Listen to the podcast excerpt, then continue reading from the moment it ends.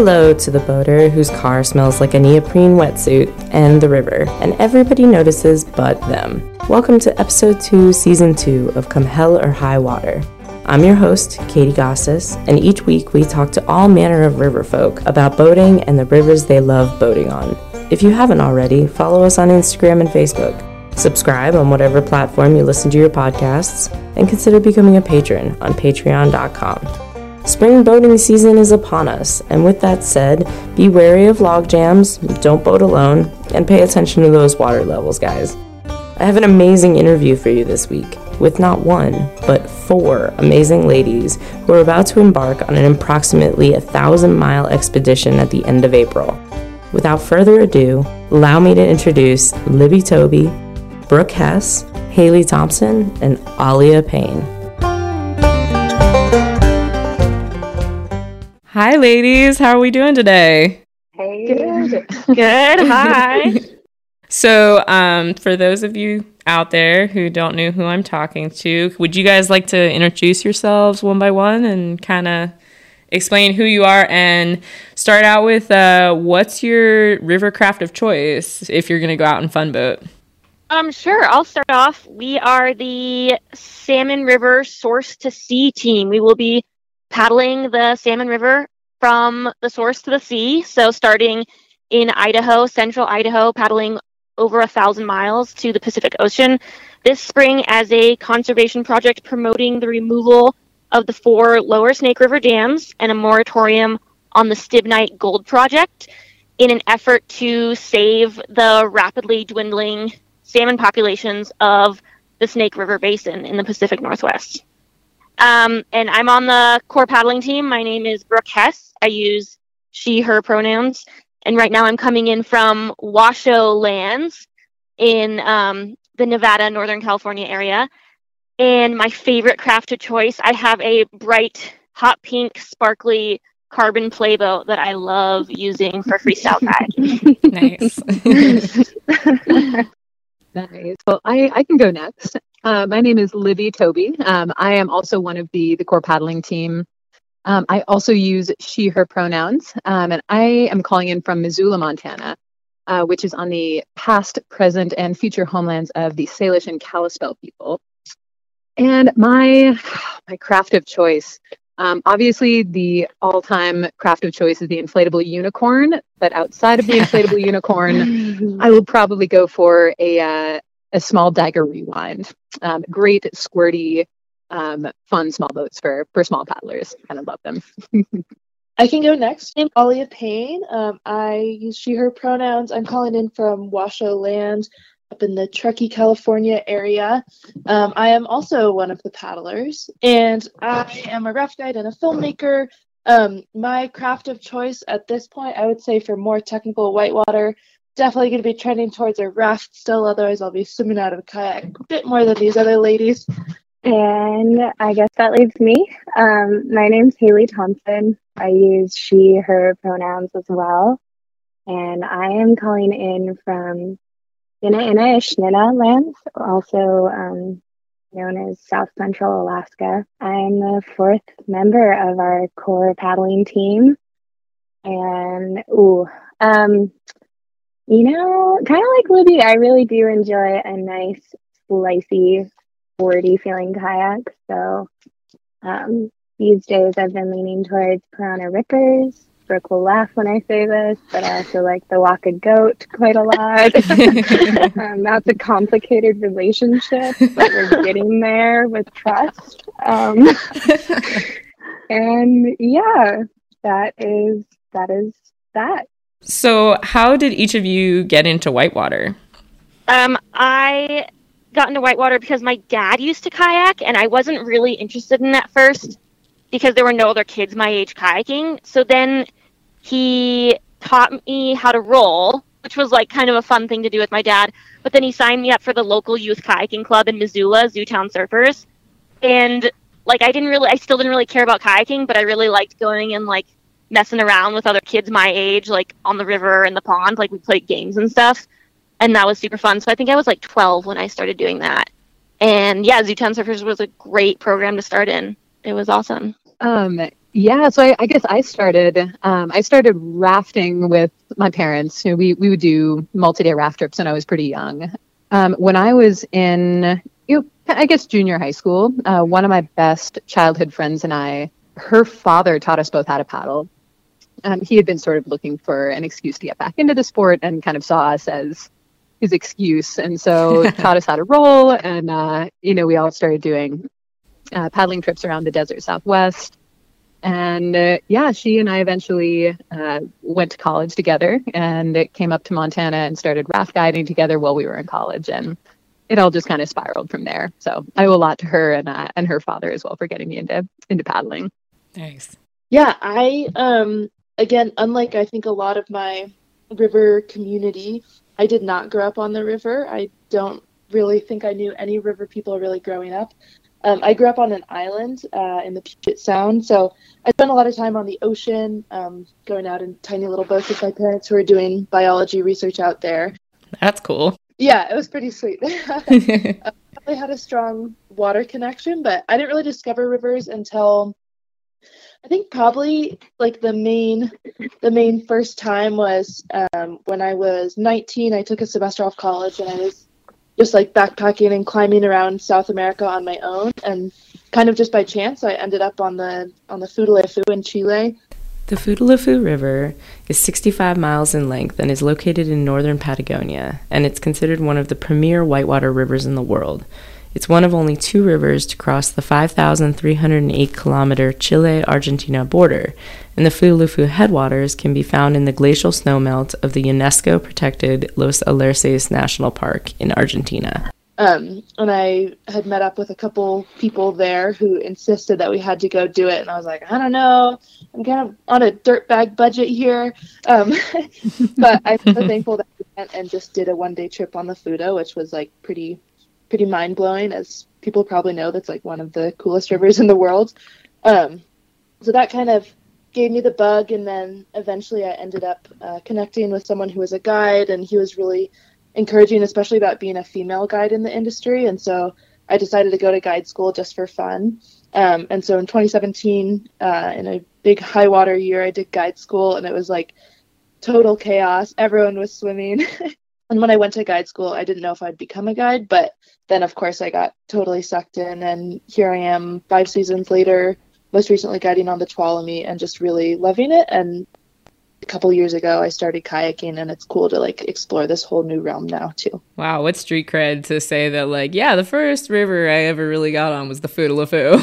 that's pretty. Uh, that's like throwing down the aces right there. Yeah. So, um, yeah, trying to follow that is hard.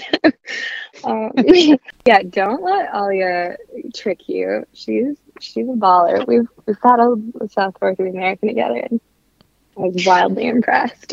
nice. um, but yeah, so I grew up paddling. Um, both of my parents were whitewater paddlers, kind of of the old school variety where they made the fiberglass, scary, dagger looking longboats in the garage kind of people. Um, and yeah, I think I was six when my mom started bribing me with ice cream to paddle in a straight line across the river. Um, and my folks wanted me to get into slalom racing at a pretty early age um, to try to make me a more technically uh, skilled and safer kayaker, and that kind of consumed my life from the age of pretty much 11 until I was 18 and went off to college.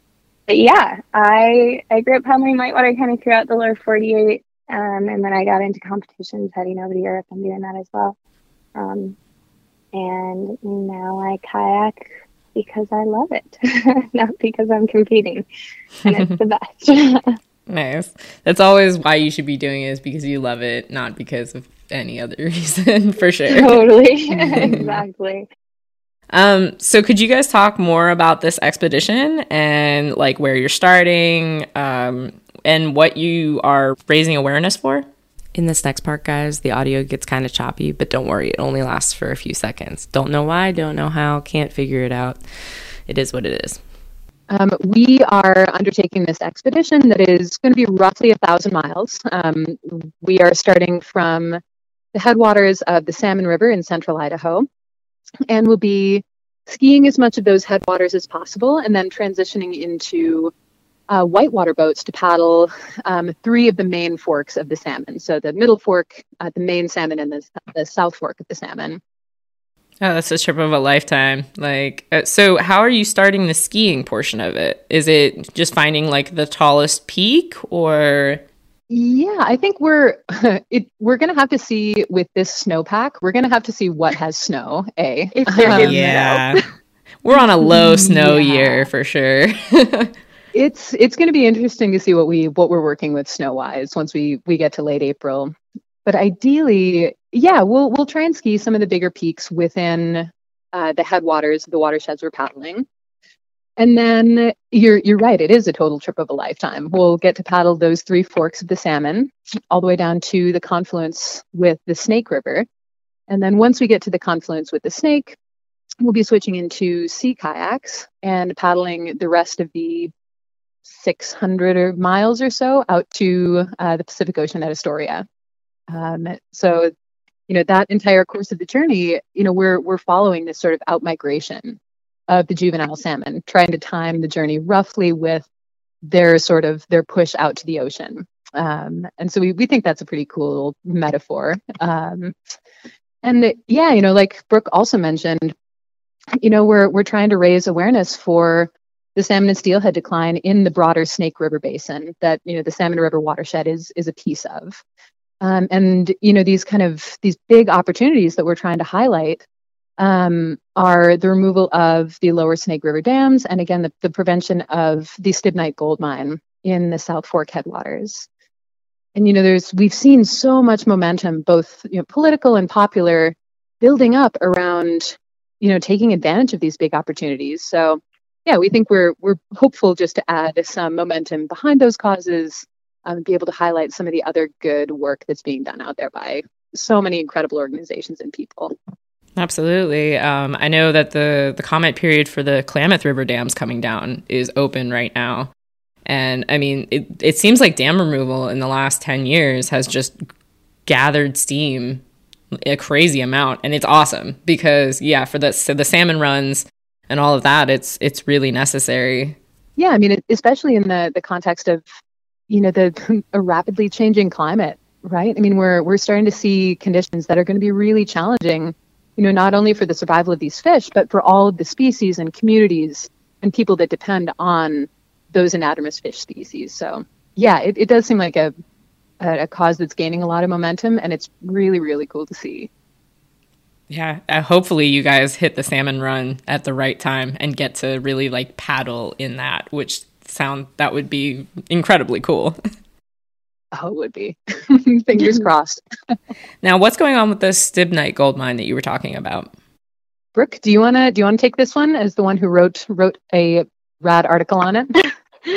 yeah. So I'm not totally up to date on the current um, what's going on with the Stibnite gold mine and the comment period and everything. For that information, you should visit Idaho Rivers United.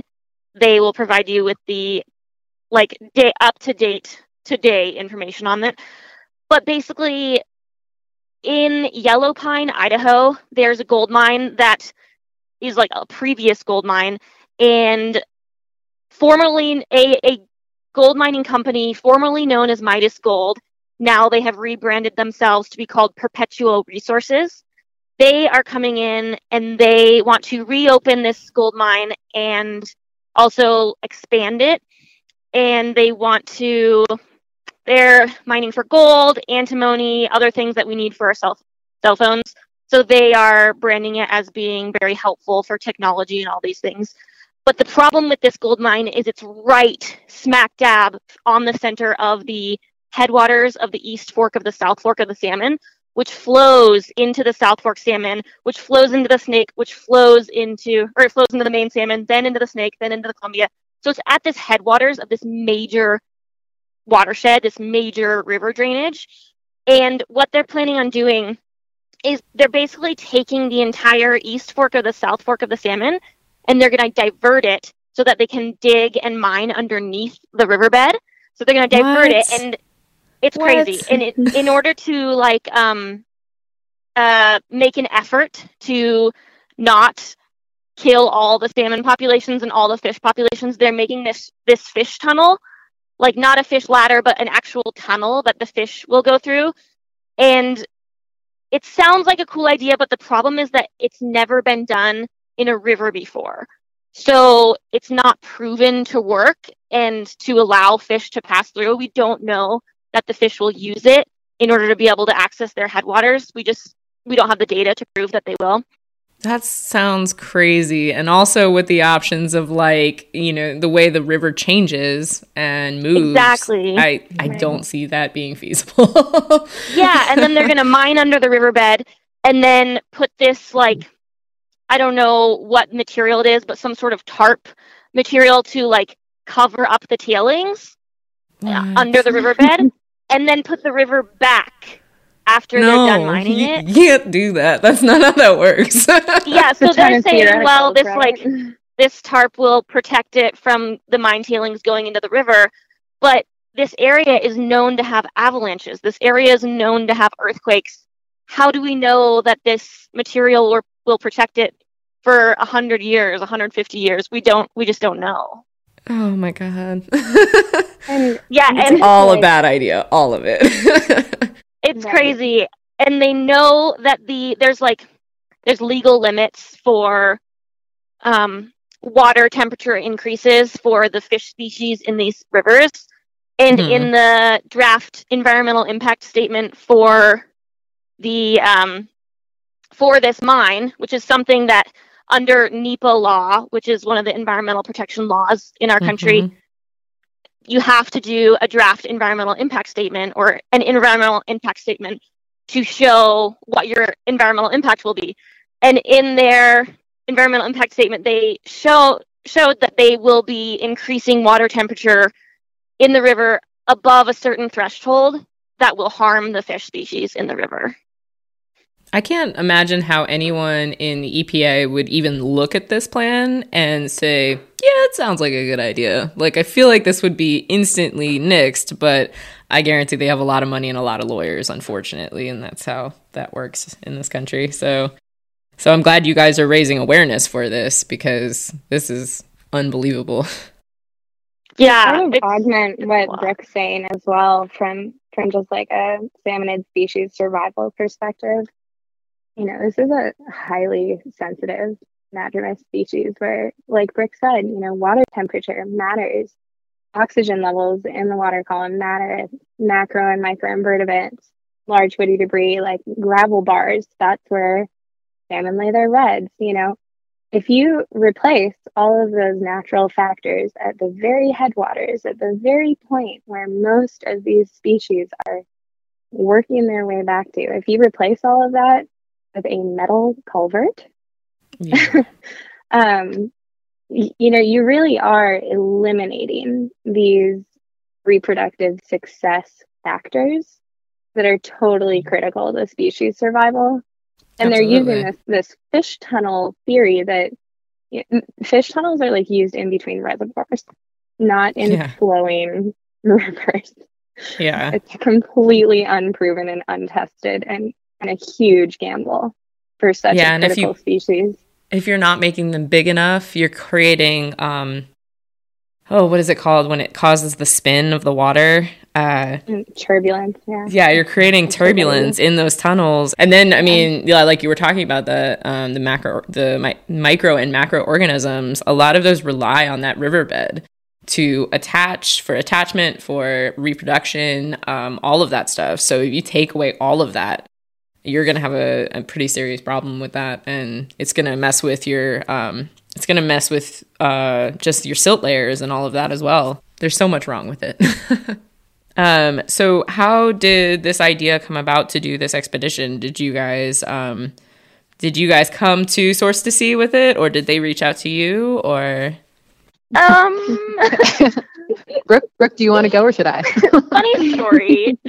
so Libby and I were quarantining together during the first like COVID pandemic, March 2020. um, quarantine days. And so we were doing a lot of Lochsa laps together because we were living in the same house and we were quarantine buddies. So we could run the Lochsa together and then go home and not see anyone else. That sounds like a terrible way to spend quarantine. I mean, God, it was saw repeatedly. It was really fun. we did okay for ourselves. but we got the dumb idea to call up Tyler Bradt and borrow his duo, his dynamic duo. And we took it down the Lochsa at maybe like borderline too high of flows to be taking a duo down the Lochsa. what are we talking Um, here? like,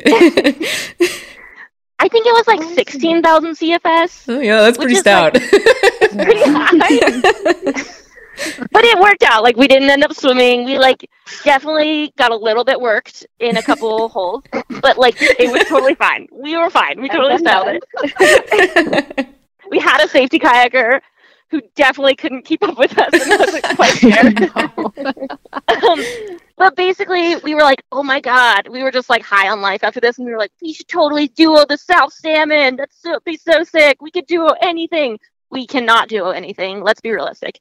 But we then we were like, "Let's make a video of duoing the South Salmon and do it as a like promotion of stopping the stibnite mine." And these ideas kind of spiraled and spiraled and then we were going to duo the salmon river from the source to the sea which is maybe the dumbest idea of all these ideas um, and yeah it turned into kayaking the salmon river from the source to the sea not in duos because we would definitely kill each other if we duoed over a thousand miles if you had to spend that much time in a duo with each other, probably. that'd be horrible horrible idea Separate kayaks are good for mental Yeah. health. yes. yeah, separate boats for Agreed. sure. So and and so you're getting sponsorship and kind of trying to um trying to get it all organized that way. How, how much of a support crew do you guys have for this trip? Because I imagine you have to have people giving you food drops and all sorts of stuff, right? We have a huge support crew. Yeah. We should mention first off, we're working with Rivers for Change, which is a nonprofit that um, organizes source to sea trips with the goal of having them be for conservation or for some sort of change, some sort of goal in mind. And we're also working with Idaho Rivers United so that we know that our like policy and our speaking and our science is all correct because they know the best. Um, but yeah, we have a huge, huge support team. Does someone else want to talk about them?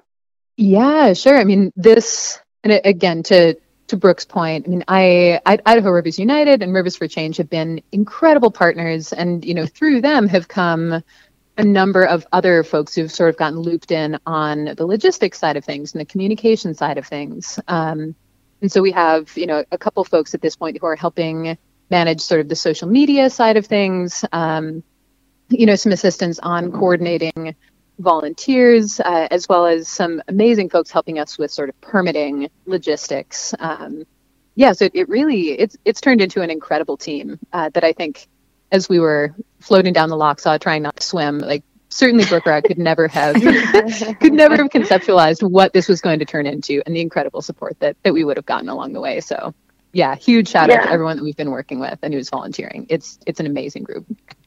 That's pretty incredible that it turned from like a like hey, we should do this to now it's like coming to fruition 2 years later and you know, it's become this amazing project and then, I mean, I think you guys should be really proud of what you've done and what you're going to be doing. It's pretty incredible. Yeah, thanks. I definitely Thank you. at the start thought it would be like Libby and I going kayaking with our GoPros and making like a shitty two minute video. Um, and that's definitely not what it is now. It's way bigger than that, which is pretty cool. What's been the hardest part logistically for you guys? So I, I think, you know, to, to sort of tag onto the earlier comments, I think the hardest logistical piece has also probably been the biggest blessing in that it, it's it's that we've gotten so much support and that there are so many incredible people and organizations and companies who have reached out you know, asking how they can support this this incredible trip um, and this this really important cause. And so I, I think the biggest logistical piece, and again, huge shout out here to Rivers for Change um, and Danielle, uh, who is founder of Rivers Yes, for Danielle. Change, who has done an incredible job at sort of organizing, you know, people and logistics um, and helping get all that support and energy to the places it needs to go. Because certainly, She's the official we- we would- behind the operation. yeah, amazing. Queen. Who's got a good river story for me? And we can have more than one. Oh God, I have some. Oh God. do you want to hear How the one that involves? do you want to hear the one that involves poop and pigs? Yes, absolutely. might not be. You might have to cut it out. Appropriate isn't necessarily what we do here, so Well, Perfect. here we go. So, um, in 2017, I went on my first trip to Uganda to train freestyle. I was training to make the U.S. freestyle kayak team, which I did eventually um, qualify for after this trip. But when you're kayaking in Africa, it's not uncommon to get the shits and just like a little bit of diarrhea here and there, like not a big deal. And so, like, my rule for kayaking is like, if I if I'm like strong enough to eat breakfast, then like I can go kayaking that day. So like this one morning, I had eaten maybe like half of a muffin, and I was like, yeah, sweet. Like I've had the shits for three three days, but like I'm fine. Giardia be damned. Yeah, not doing great. so I went kayaking. I went kayaking because the water was really high, and so this wave called Malalu was in, which only comes in like every once in a while because the river has to be super high. Malalu Wave is located on the White Nile in Uganda, which has a length of 2,300 miles and is one of the two main tributaries of the Nile River, the other one being the Blue Nile. The name comes from the coloring due to clay carried in the water. So we were paddling in Malalu and I was having a great time. And then just like doing blunts, back blunts. And then like all of a sudden it hit me. And you know, like oh no. when it hits you, like you know what that feeling is. You like Yeah. it hits you and you're like, oh fuck, like I gotta go.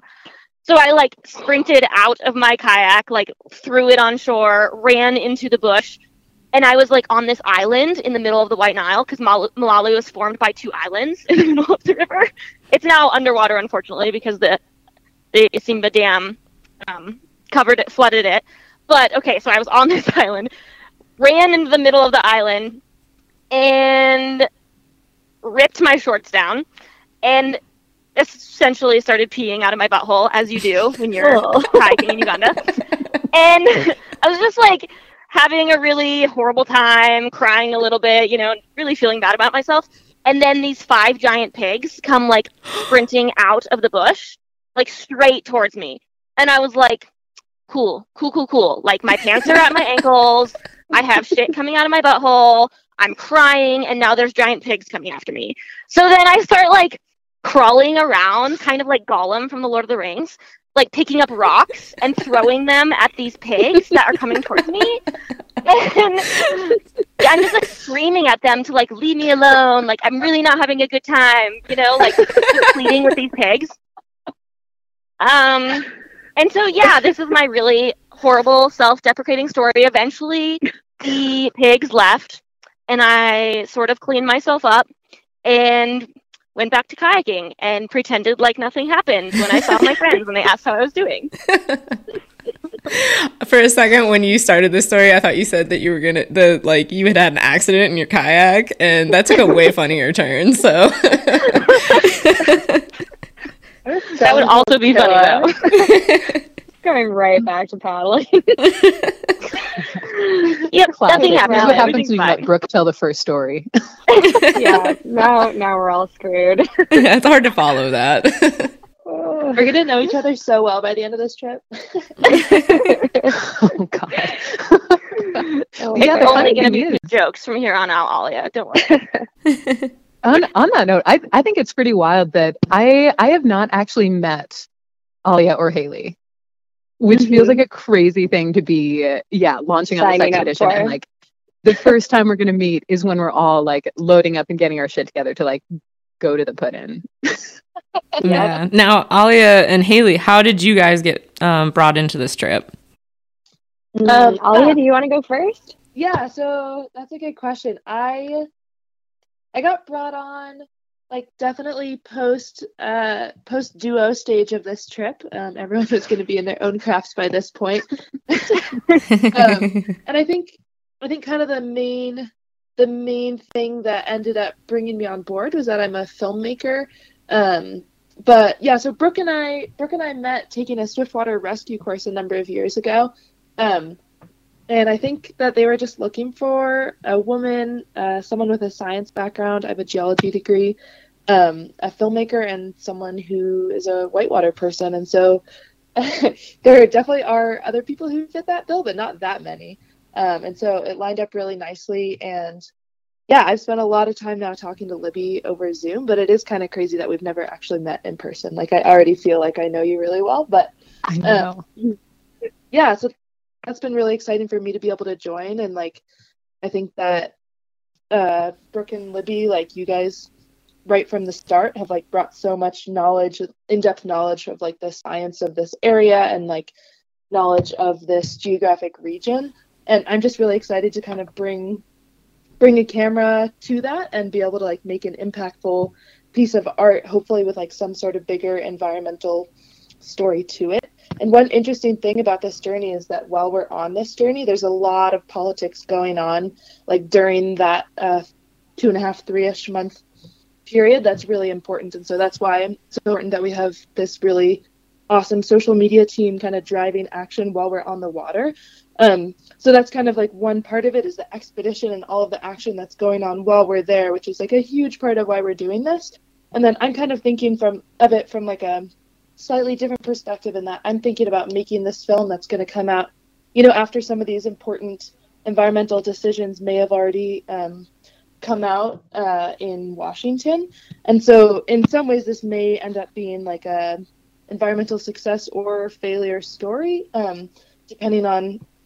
Yeah, depending on how it comes out in the end. So yeah, and like definitely these are going to be ongoing battles, and so I don't think that anything's going to come to a final conclusion, but um, I'm just really hoping to, you know, profile these incredible women and like use our story of of change and like watching watching each of these women progress throughout this like really epic slog fest.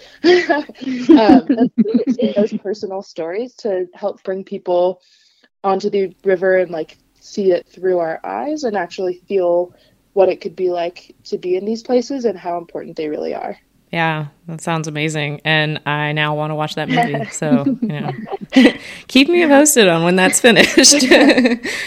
yeah. So, uh, you know, the, kind of the like the deeper, deeper backstory is that at the very, well, maybe not like the very inception, not like the day of the duo inception, um, but shortly thereafter, the goal was originally to have a four woman team and amongst our incredible support crew is a woman named Tess McEnroe, um, who was originally, you know, slated to be a part of this expedition and then fortunately slash heartbreakingly got, you know, the most baller job and had to run with that opportunity. Um, and just from a safety standpoint, you know, when when you're doing expeditionary paddling or expeditionary anything, like three is a pretty good baseline number, but four is pretty great in case something happens. Um, which is just a very realistic um, possibility. And um, yeah, I mean, I've been good friends with Brooke now for about a decade, um, and we've shared a lot of our gooniest and maybe I I use the word proudest moments like with a grain of salt. but um, so um, we've known each other for a while, and we know that we grew really well together on and off the river. Um, I had the joy of meeting Alia last, I want to say like last winter, um, paddling in the Coloma area. But kind of when things really started to come together more clearly was when um, Brooke and I just spent an incredibly chunk of time um, with our really good friend Nina um, on the Futaleufu River in Chile.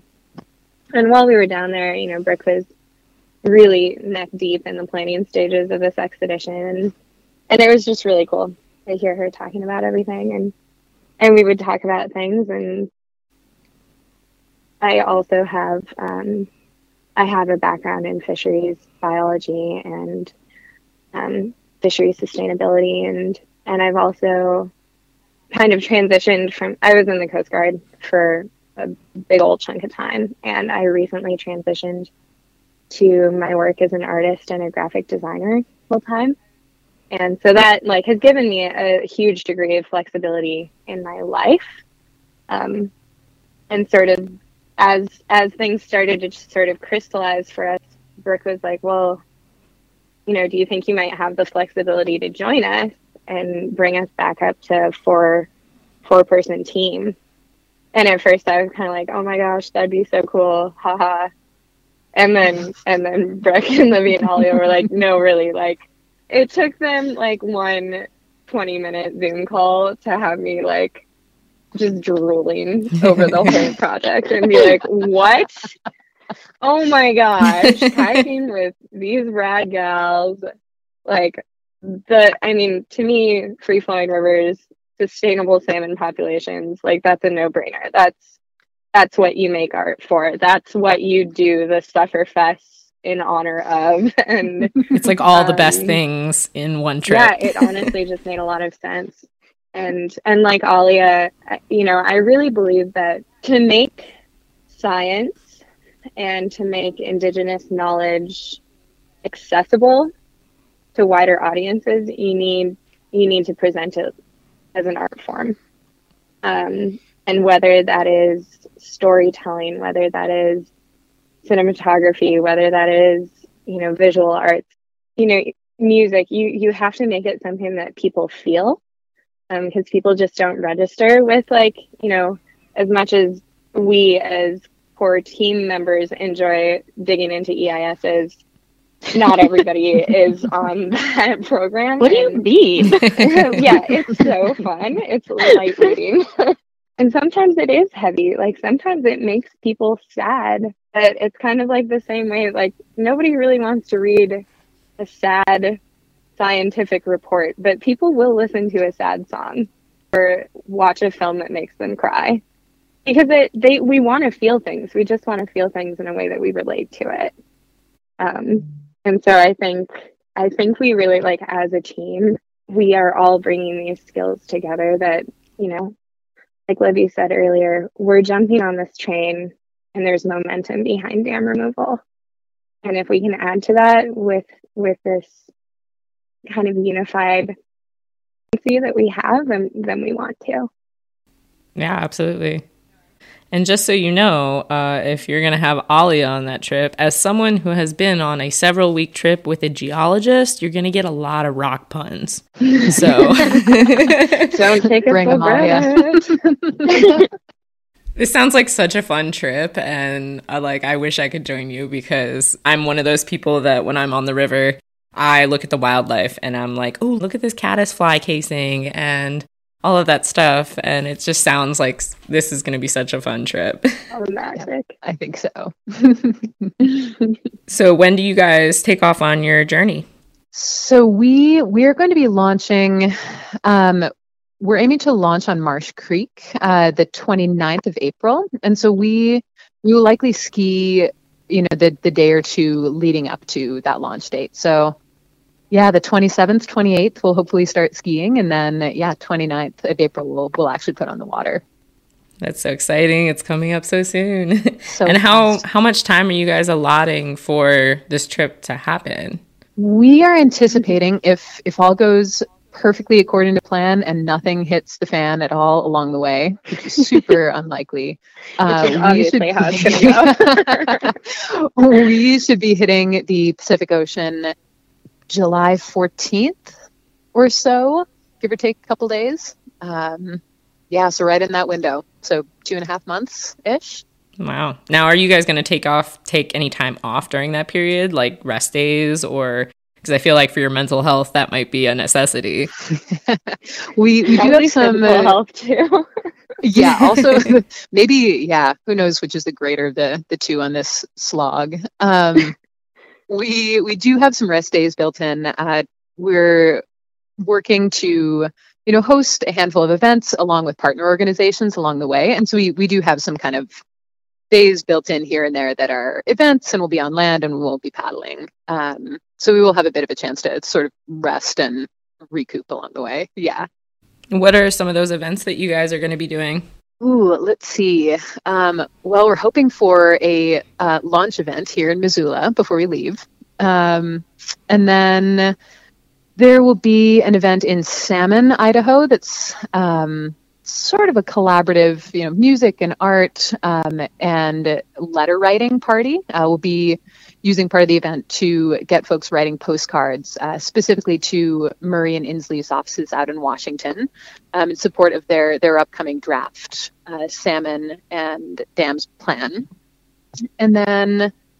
See, we have an event in Riggins that sort of coincides with the big river festival uh, that folks are hosting there. Big water blowout? Eh? Big water blowout. Yeah. Yep. That's the one. I may see you guys there. That would be awesome to oh, run really? into you guys there. Yeah. Awesome. oh, it's so cool. so yeah, maybe we'll have to do like a part two or an addendum onto another episode, a future episode where we like catch up with you guys. Oh, that we would definitely great. do that.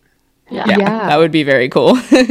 Um, yeah, and then I, I, guess there there are a handful more events kind of downstream. I believe one in McCall, Idaho, um, and then there is supposed to be a big sort of community float uh, in Lewiston, Idaho, which we're we're partnering with uh, Nimiipuu Protecting the Environment and Save Our Wild Salmon to sort of put on this big sort of flotilla um, near uh, the town of Lewiston.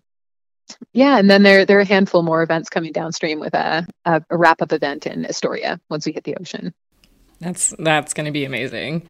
How can people donate or follow your trip? Oh, if you text salmon in all caps to 53555, you can make a tax deductible donation to Idaho Rivers United slash our trip to help us out and help us make this film really make the biggest impact that it can. Awesome.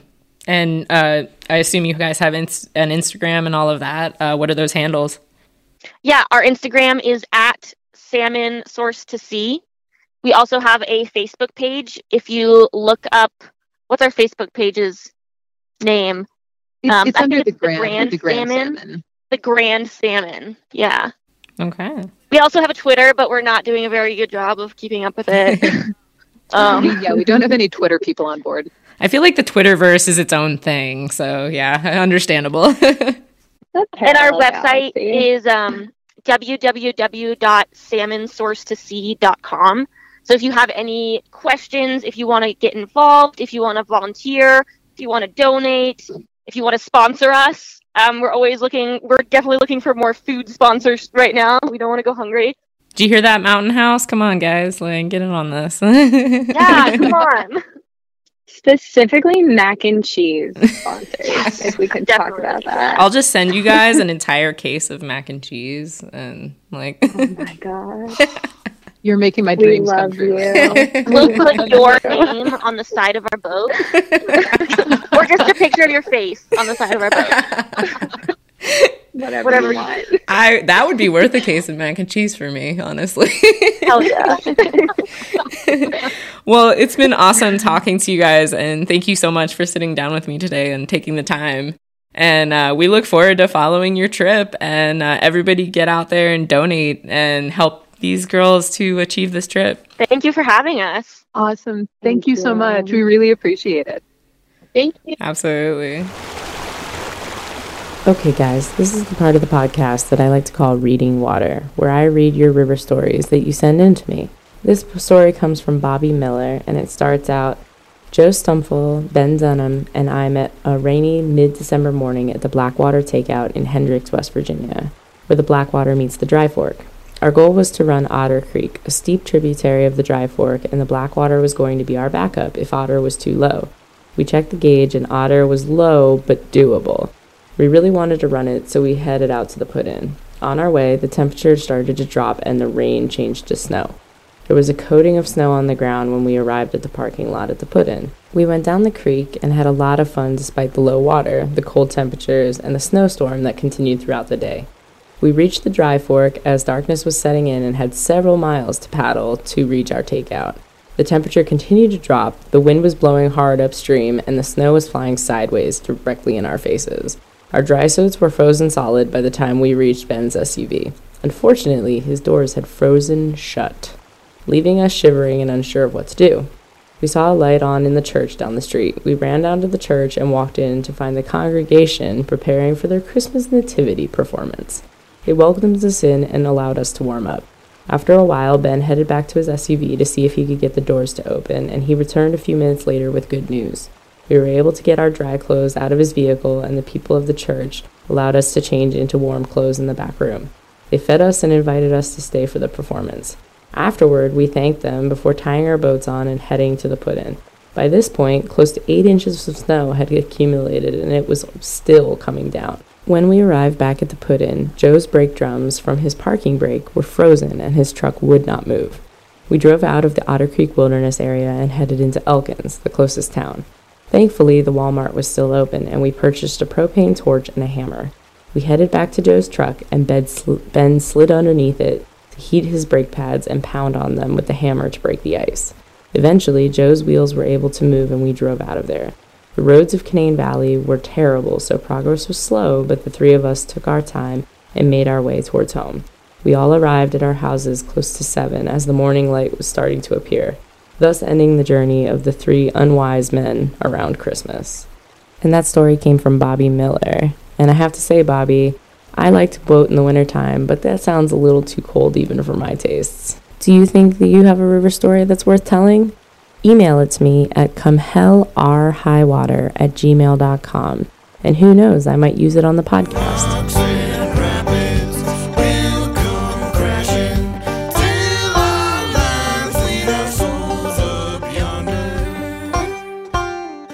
Well, that's all for this week, folks. Thanks to all of you who take the time to listen and subscribe. It means the world to me. Remember to follow us on Instagram and Facebook, and tell your friends about the show. This podcast is produced and edited by me, Katie Gossis, and the theme music was written and produced by the band Buzzard's Glory, who you can check out on Spotify. Now go out and boat, and we'll see you next time. Come hell or high water.